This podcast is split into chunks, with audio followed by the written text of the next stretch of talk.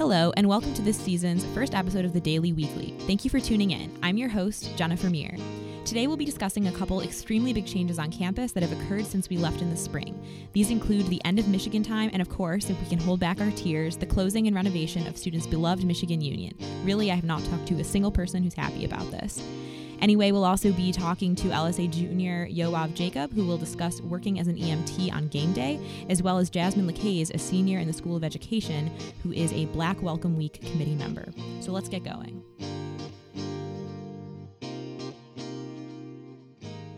Since the 1930s, the vast majority of University of Michigan students' lives ran on what was known as Michigan time, starting each and every class 10 minutes after its designated start time to allow students passing time in between classes. The tradition ended this year on May 1st, and now classes begin at their designated start time and end 10 minutes early. A couple reasons for the switch include the fact that certain schools and colleges on the Ann Arbor campus actually never followed Michigan time to begin with, and so the change effectively standardizes everyone's schedules. It also better aligns with off campus events. Here's what students have to say.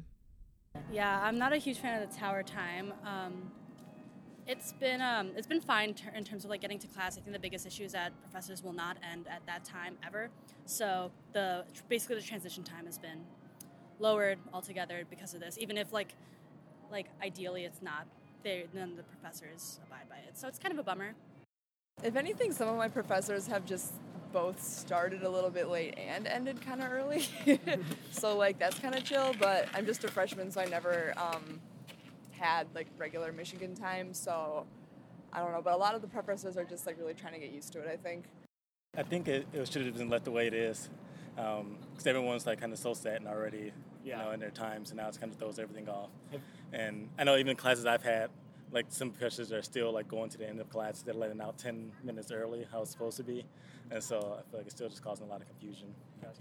It's actually horrible because I'm about to be late for class right now because of it. It's really hard to coordinate a work schedule when you don't have Michigan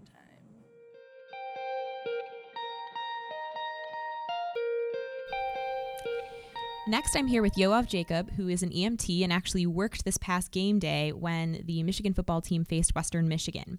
Game days are notorious for their rowdy, alcohol driven tailgates, and for some freshmen, believe it or not, there's a chance this first home game day provided them with their first sips of alcohol.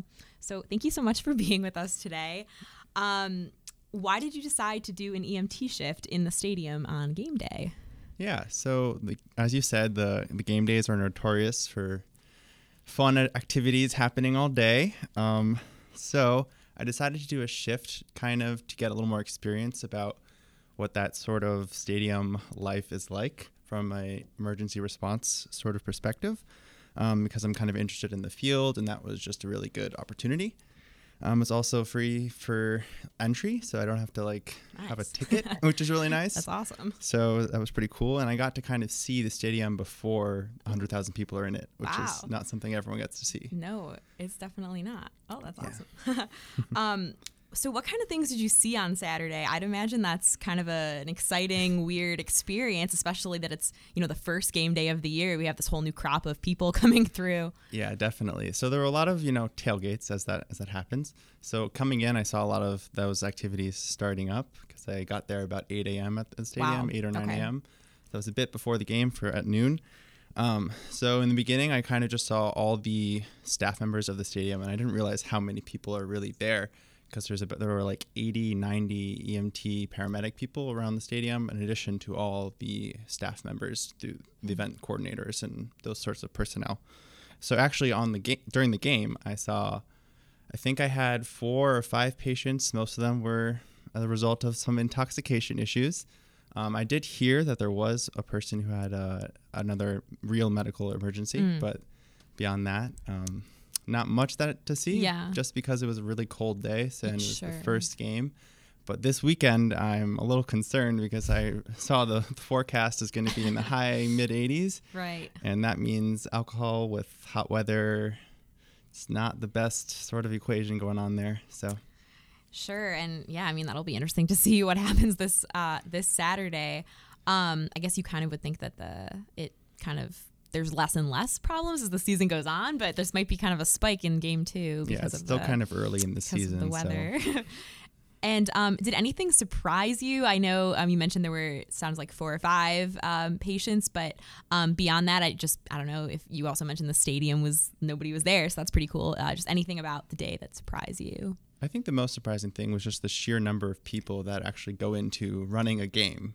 You, you talk about, you know, there were 80, 90 paramedic EMT people. There were another maybe 100, I think, event coordinator people who are just kind of walking around making sure people are okay. And there are, you know, all the players also and that whole team set up. So I didn't even get to see that much of that. But there okay. are just a couple, probably thousand people running the stadium mm-hmm. essentially.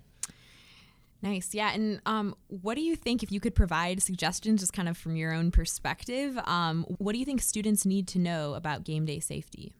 Yeah. So most most people don't realize that it's okay to ask for help, and emergency response is there to, for the emergencies that happen. Um, there were a couple students that we saw kind of sitting in corners, and we had to kind of go over to them for them to get the help they needed. So definitely, if you see something, say something. Um, just be aware of who you are. And if you're not feeling great, then go ask for help.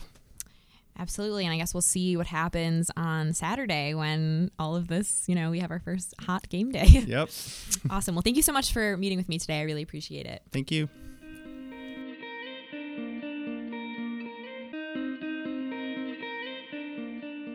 News, multicultural groups on campus planned Welcome Week events this year to welcome students from various communities back to campus. Student groups, including but not limited to the Black Student Union, the African Student Association, and the Arab Student Association, hosted a variety of events. I'm here with Jasmine Lacaze, a Black Welcome Week committee member, to learn more.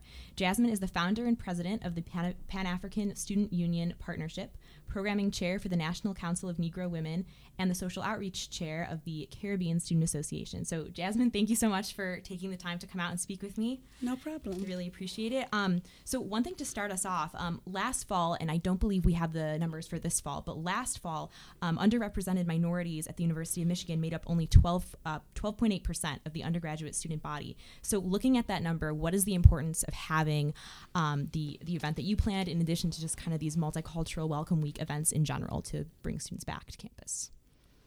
Well, I think it's important because coming to a PWI, we have all of these worries and things that we don't really know about, but we've heard about that scare us. And I think it's kind of hard to find your community and your group on a campus so large. So being able to be surrounded by people who look like you and who may have like the same ideals as you in your first week, even before classes start, it gives you like a little bit of hope even though when you get to classes it won't be the same but like you always know the organizations and a few people that you can go to around campus that'll just be there for you if you need them that's awesome and i think that yeah you know i kind of switching a little bit i guess you know when a lot of students think of welcome week this may not be the first thing that comes to mind and how does this compare to what a lot of students may think of when they hear you know quote welcome week i think it's it's funny because when I first thought of Welcome Week before I came to college, I just imagined all these frat parties. And first, nothing educational. Second, I didn't think it'll be like a cohesive list of organized events. But I don't I don't want to say one is better than the other. I think they're both great ways to get acquainted to campus. Just one is more diverse. Absolutely. And can you tell us a little bit about what uh, Black Welcome Week entails? Is it located in a specific spot? Is it more more decentralized? How many students do you get? And then also, is it mostly freshmen you're coming in who are looking to make a community at the university, or do you also get a lot of returning students? So we also get a lot of returning students, just because it's such a large variety of, of events. Sure. So like our biggest one was Umoja. Yeah, it's like It's yeah. like a festival on the Diag where we have like a dunk tank, a DJ, food, snacks, yeah. and it's like a little party out there where it's just like everyone comes together because it's multiple orgs that help put it together. We also have events like game nights and trap yoga is a favorite, and it's just both undergrads and freshmen come in. Freshmen go to as many as they can because yeah. it's stuff that they've never really done sure. before, and upperclassmen tend to like go to their favorite events or like ones they just suspect will be really, really good. But it's just a good way to meet new and old people. It's a way to get reacquainted with people you've met once or twice or like people you want to get to know better. It's just a good way to come together and be around other people. Yeah, absolutely. And and that was actually going to be one of my other questions. So the Umoja Festival is that that's specifically for Black Welcome Week and could you describe that a little bit? Is that what is that the the dunk tank and all those different activities or is that a separate uh, thing? No, the dunk tank and the games gotcha. and the food and all of that is a part of Umoja. Um, it is a Black Welcome Week event. Okay. This is our second year doing it, I believe. Um, and it's just a really fun event. It's put together by the African Students Association, the Black Student Union, and the Caribbean Student Association. So it's just like three cultural groups coming together to plan this like really great, really fun event for the community. Uh, so thank you so much for taking the time to speak with us today. We really appreciate it. Of course. Thank you for having me. Thank you.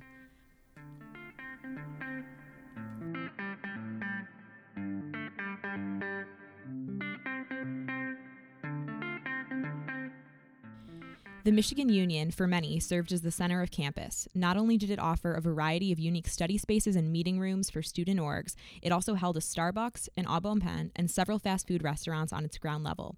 The cozy, dimly lit brick building closed in May and will not reopen for 18 months as it undergoes what some consider a warranted restoration and renovation.